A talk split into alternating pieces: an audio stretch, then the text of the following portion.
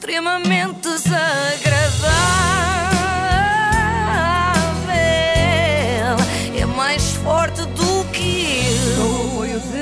De iServices. A evolução do, do escalão é como aquelas caixas que nós tínhamos na escola com os bichinhos da seda, lembra? Ah, a sim, ver o que é que sim. sai dali depois. Cresciam a cada dia Que é e que transformavam-se numa borboleta. Uma Mas linda, espera aí. vai aparecer uma linda borboleta. É isso que eu ia cara. dizer. O teu Sim, nariz sim. vai transformar-se noutra A coisa pele qualquer. vai cair em forma de borboleta. Ah. Aguardem pelos próximos desenvolvimentos. Que Super, nojo, super bizarro, sim. Bom, hoje voltamos. Agora, assuntos sérios. Hoje voltamos a José Gomes Ferreira, teve de ser. Ah, mas há mais desenvolvimentos. Descobriu que a lua é de outra cor. Ai, sim, sim, sim. Ela tem aquela tonalidade tipo branco sujo, como Uhum. pensamos, mas não é, não é? Assim, ao longe parece, mas não é. É rosa shocking, como dizem algumas Shocking. pessoas. Shocking. Porque são Chocante. notícias chocantes. Bom, mas para isso eu nem precisei do, do José Gomes Ferreira para saber. Eu vi na internet. É que eu partilho com o comentador da SIC este fascínio absoluto pela World Wide Web, que é o nome que, que lhe dão as pessoas que começaram a usar net há pouco tempo. é que nós hoje podemos estar em praticamente todo o mundo à distância de um clique. E é isso que está a deixar para trás a visão da história de- dos historiadores oficiais que não perceberam que vão ser ultrapassados. que bom. Isto quase parece, sabem o quê? Um anúncio do Clix. Pois lembram-se? é, No sim, final sim, dos anos Já não 90. existe. Já À não. distância de um clique. Já distinguiu, eles, eles diziam assim: fazer cliques custa nix. E foi isso que Pois José é. Descobriu agora. Descobriu com duas décadas de atraso, mas vamos sempre a tempo, não é? Eu sinto, aliás, que ele já recuperou o tempo perdido. Passou os últimos meses mergulhado nas profundezas do Google e já é uma espécie de historiador honorário. Hum. Pelo menos já tem competências para passar atestados. Atestados, mas isso não são só os médicos, Joana. Não, não, são atestados de incompetência aos outros historiadores, Ah. aos a Ah. sério. Eu, eh, ontem eh, vimos aqui o que ele fez no programa de rádio do Fernando Alvim, na Antena 3. Uhum. Hoje eh, trago-vos uma coisa que eu já tinha apanhado na SIC, no programa da manhã.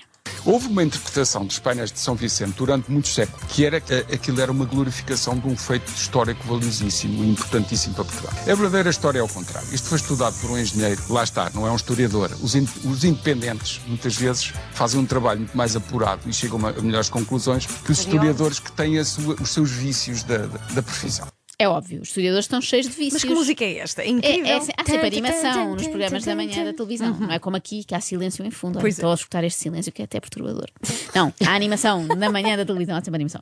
Ah, mas não sei se repararam, ele disse que os historiadores estão cheios de vícios. E isso é óbvio. Por exemplo, o vício de passar anos a investigar um assunto quando resolviam tudo com um clique na internet. E custava Nix. Exatamente. Eu ainda há dias passei à porta da Torre do Tombo e estavam lá uma série de viciados em papelada antiga. É gente que fica agarrada ao pó. Dos livros, não é? Gostam de estar ali a cheirar o pó dos livros. Eu até abri a janela do carro na altura, confesso, agora arrependo-me um pouco, fui um pouco selvagem e gritei: Deixem-se disso, está tudo na internet! Não Zé Gomes Ferreira? Mas é interessante esta ideia que o José Gomes Ferreira nos deixa, não é? Nos assuntos de história convém sempre ir buscar um engenheiro, sem vícios. Da mesma maneira que para construir uma ponte é sempre conveniente consultar um historiador. Ah, boa troca, boa Sim, troca. sim, para evitar que saia de lá uma ponte igual às outras todas, sem graça, com alicerces e não sei o quê. Bom, mas hoje não é de historiadores que quero falar, já chega, é da incrível coleção de José Gomes Ferreira.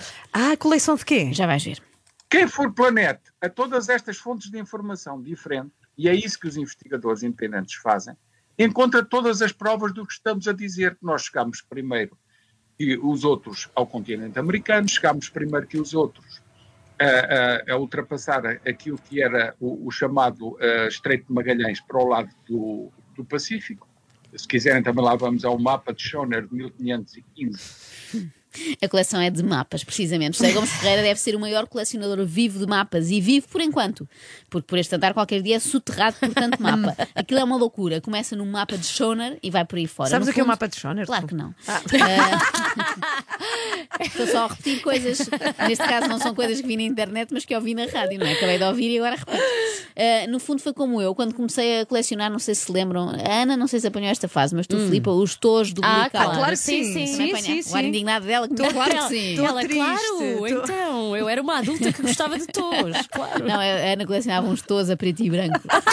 Ah, não, mas eu na altura fiquei obcecada com aquela coleção e enquanto não me saiu o tô incógnito, ah, não descansei. Era aquele bonequinho do tô, mas com os óculos escuros e um Sim, chapéu. sim. Era muito giro. E eu não parava de pensar nisso. Fui pegar naqueles mapas que vai à, produzi uns aumentando, outros diminuindo, e comecei a, a colar com as enseadas e com os promontórios e com os cabos e com a- as ilhas e por aí fora, e consegui. E toda, sublinho, toda a costa australiana está desenhada nos mapas de Vaiá. Toda.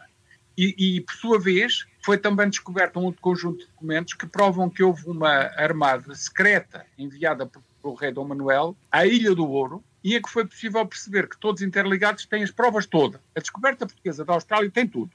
Tem um comandante, que é o Cristóvão de Mendonça, tem uma armada, a armada é de quatro navios, que iam três daqui, depois mais um juntou-se.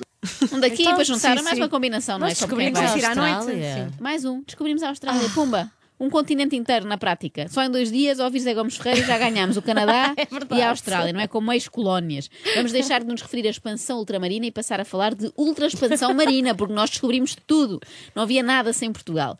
Todos os territórios do mundo no século XVI eram nossos. E José Gomes Ferreira descobriu a internet em 2021. Pois agora é possível ter acesso a esses mapas e a ter acesso à alta definição, porque está tudo na internet. O homem está maravilhado. Será que já descobriu que também dá para ter internet no telemóvel e mais, ver mapas em tempo real em qualquer lugar no Google Vai Maps? Por isso, passar. Dom João II terá feito um pacto com Cristóvão Colón para que ele desviasse os espanhóis para outro lado. Portanto, há um espião ao serviço de Portugal em Castela para, para insistir que se faça a viagem para as Índias, para o Ocidente, coisa que não era Índias, coisa nenhuma, como, já se sabe há muito tempo.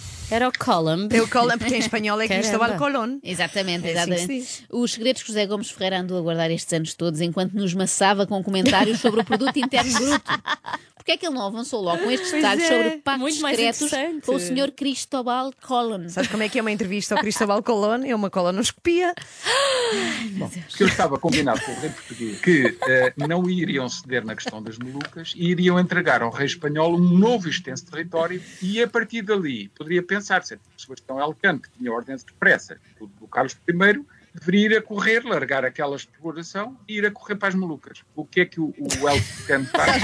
Continua a explorar as Filipinas e estão sete meses a explorar, a explorar as Filipinas antes de irem às Molucas. O que é que isto quer dizer? Havia um plano secreto dentro do outro plano secreto. Aí é bem. A correr para as malucas de Inception. Diana Duarte, da Antena 3, é o que faz sentido, porque o nome vem de facto de maluco e porque deve ser lá que José Gomes Ferreira vai buscar as suas teorias, não é? A um território chamado maluco. Bom, como esta última, de achar, não sei se repararam, que há matrioscas de planos sérios, são sim, planos sim. secretos dentro de outros planos secretos maiores. Depois abres e tem outro plano secreto mais pequenino lá dentro. É mesmo como as matrioscas. Mas a minha favorita é a teoria sobre o nome de Portugal. Nós pensamos que vem de Portugal, não é? E não. Andámos muitos anos a ouvir isto na escola e tal. Tudo mentira, como sempre, como nos diz José Gomes Ferreira, sobretudo. É apenas mais um tema que em que tem andado a enganar- enganar-nos a vida toda e a diferença que isso faz nas nossas vidas. A internet e as redes sociais são meios para chegar a outra coisa. Foi um meio para chegar ao selo de Dom Afonso Henriques. O selo. E ele está visível nas, nas moedas de euro que nós usamos, no, no verso. Está lá o selo Portugal, está lá o que estás a referir, Diana. Está lá, desenhado. E então aqui- lê-se eh, num círculo em que em cima lê-se por e no meio tu e em baixo, em meia lua, grau. Está lá escrito. O Portugal era o Portu, Portigral, grau, uh, Porticálice Sagrado. Então o Cálice Sagrado, afinal, é, é o nosso próprio país. Porti- Estou maravilhada. Reparem, porticálice sagrado. Não saia mais cálices para a mesa do José Gomes Ferreira, acabou. Mas acho que isto, por acaso, podia ser um bom slogan para Portugal, não é? Agora estamos a precisar de recuperar o nosso turismo. Venha experimentar o porticálice sagrado. Um cálice de vinho do Porto. E em termos de mapas, eu sinto que há muito tempo que não falamos de mapas. Pois é, pois é. O mapa de Cantino. A ilha da Sumatra aparece já com o formato correto, embora numa posição um bocadinho errada, mas no formato correto. É a primeira vez, porque antes os mapas eram todos de origem ptolomaica. A, a península, ou o formato em bico da Índia, da União Indiana, com o Sri Lanka já na posição correta, aparecia errado até esta altura, e Madagascar e as ilhas todas do Índico, todas corretamente desenhadas, em 1500 e 1501. Como é que isto era possível na viagem de Vasco da Gama ter sido descoberto? É tudo mentira. Fomos lá antes e muito antes e muitas vezes. Eu é estou que não há um, estupefacta. não há um facto histórico que se aproveite. Tudo o que aprendemos até hoje está errado, era mentira, foi preciso chegar José Gomes Ferreira E a para internet? terraplanar tudo. Sim, ele, ele entrou na internet, não é? Pôs a sua password e a partir daí foi a loucura. Aposto que Dom Afonso Henriques até se dava bem com a mãe.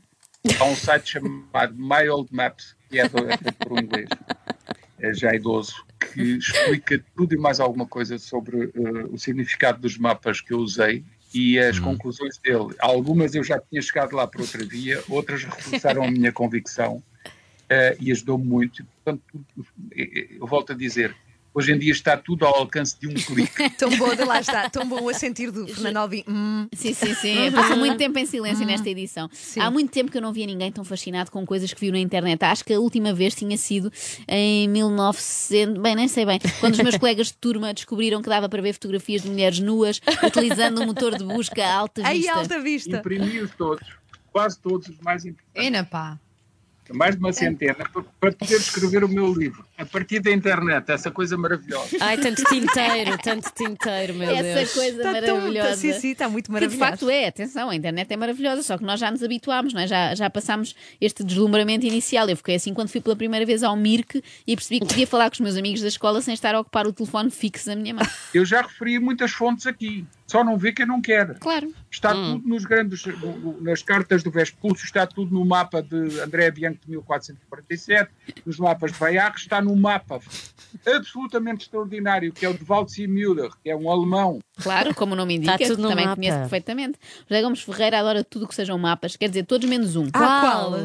O mapa cor-de-rosa, porque esse, como é ensinado na escola, em princípio é mentira, não é? Aquela história toda para deitar fora. O Dividir ach- o mundo em dois. O que eu achei mais curioso nesta entrevista ao comentador da SIC e futuro comentador do canal História foi só um pormenor, a localização. Eu estou na minha biblioteca, na minha biblioteca dentro do edifício Empresa. Os meus patrões são muito simpáticos e permitiram-me, quando mudámos de Carnachide para aqui, ter uma biblioteca. Era para ter os meus livros. Fui o único a conseguir uma biblioteca. Mas para quê? Para quê? Para quê uma biblioteca, homem? Para quê livros? Tem tudo na internet. Queima isso tudo. Instala o computador. Extremamente desagradável.